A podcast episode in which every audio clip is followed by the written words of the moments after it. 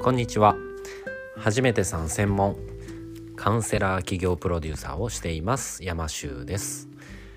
この番組は初めてカウンセラーとして起業したいという方に向けて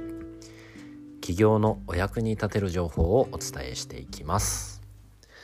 はい。今日はですね私皆さんに告白したいことがあります。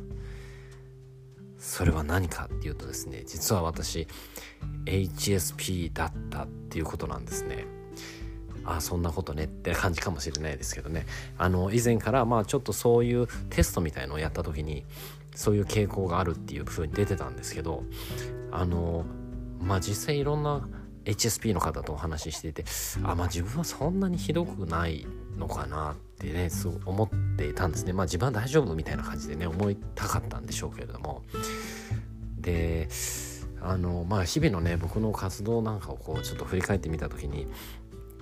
あの、まあ、チャットって分かりますかね？チャットワークっていうね。でこういろんなチャットにねこうさんあの、まあ、興味があっていろいろ参加してたんですけれどもあのまあそれをねかなり一日の時間を費やして読んでるんですね自分は。僕はあのスマホの通知の赤い丸がついてるのがあの、まあ、iPhone の人しか分かんないのかなちょっと分かんないですけどあれがすごい嫌でとにかくまっさらにしたいんでチェックちょっとでもね通知が来るとやっぱ見ちゃうんですよね。でそれがなんかこう本当にねちょっと何かやろうかなっていう時に気になっちゃってできないのでまあ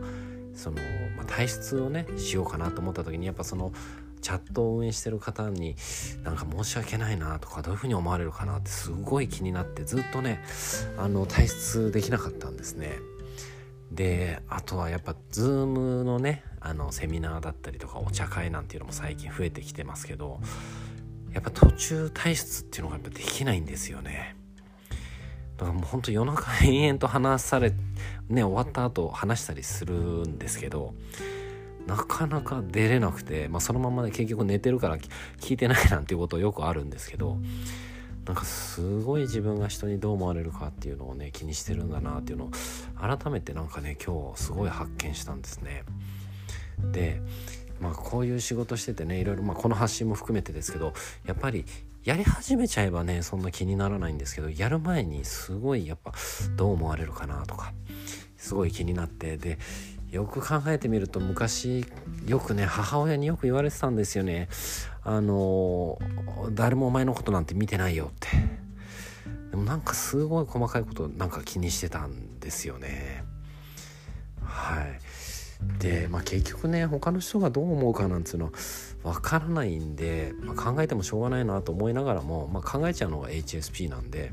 まあ、それはもうねどうしようもないなっていうふうに自分の中ではあのまあ諦めようかなって思いました。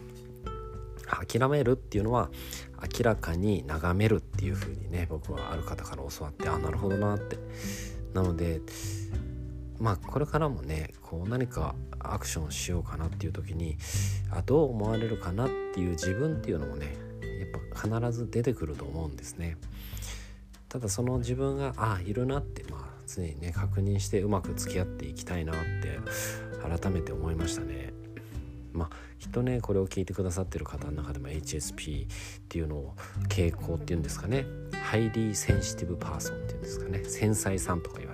れてそういう方ね結構いらっしゃるんじゃないかなと思いますけど。はい。まあ誰の中にでもねそういう人目が気になるっていうのはあると思いますけれども。まあ人一倍ね敏感な方。まあそういう自分っていうのはね治んないんでさっさと諦めましょう。であそういう自分がいるなって感じたと同時にまあ魔法の呪文じゃないんですけど誰もあんたのこと気にしてないよって。まあ僕のことなんてねみんな自分のことしか興味ないですから。そう思ってうんやっぱりやることを淡々とやっていこうって改めて今日ね誓いのまあこういうポッドキャストねお役に立ててるんでしょうかね。まあそれも気にしないっていうことでこのままいきます。